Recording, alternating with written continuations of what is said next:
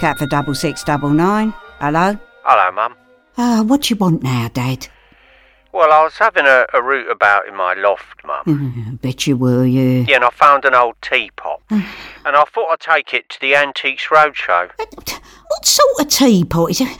Is it your teapot? No, no, I got it off Uncle Terry, and he got it off Auntie Vera. Auntie Vera? Oh, it must stink. You could smell her coming down the street. Yeah, well, it does.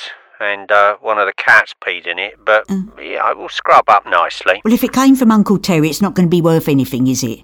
Is it one of them brown ones we used in the war? It's more of a blue. I wouldn't use it myself. I just wondered if someone might pay like a million quid for it. Well, what's it got a name under it, you know, like Ming or something? Oh, I'll have a look.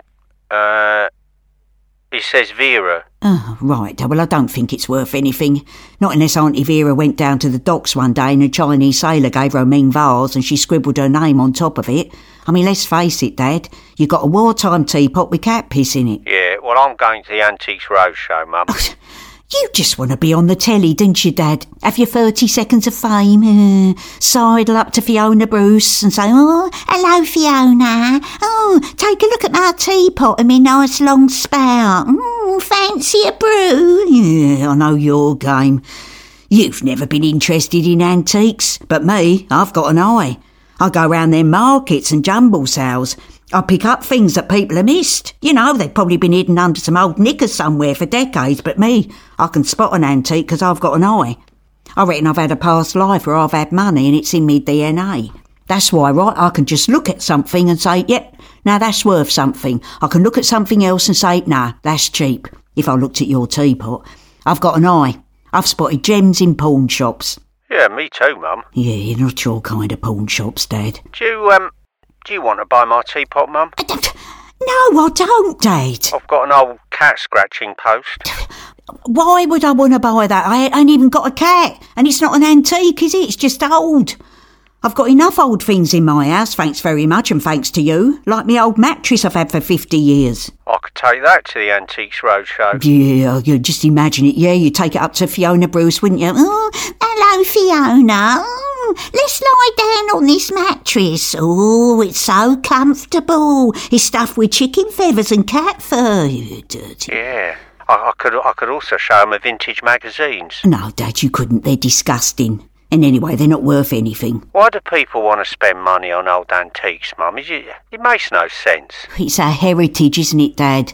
The antiques become collectibles, don't they? Like your Ming vases. They come from all of them dynasties.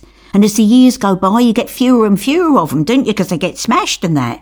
It's our history. It's what makes us British. Ming vases? No, Dad, that's an example, isn't it? See, this is what you don't understand. You've got no sense of anything, have you? No culture, no sense of history, no soul. You're just a thing hanging in mid-air, ain't you?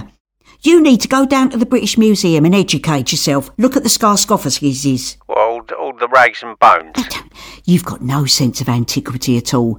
Them people, they lived all them years ago. They met the pharaohs, they met the Julius Caesars. You need to use your imagination, Dad. That's what antiquity's all about. You look at them Roman coins and you take yourself back to them Roman markets and imagine buying half a pound of sausages and some sucky sweets with your Roman coins, your denariuses. It takes you right back in time. Yeah, well, you can buy all that in Catford Market, Mum. I'd rather buy my pork scratchings and half a pound of Werther's Originals. Yeah, no sense of heritage at all. What about if I met Fiona Bruce with the teapot, then thousands of years later someone found me mm. and said, that's the man who met Fiona Bruce with the teapot on Antiques Roadshow. I saw it on telly. It's part of my heritage. They'd buy my teapot then, wouldn't they? Yeah, of course they would, Dad. And the mattress. Anyway, I'm off to the Antiques Roadshow, Mum. Bye. Bye, Dad. Catford 6699 was written and performed by Annie Aldington and Charles Armstrong. It was produced by Joseph Degnan.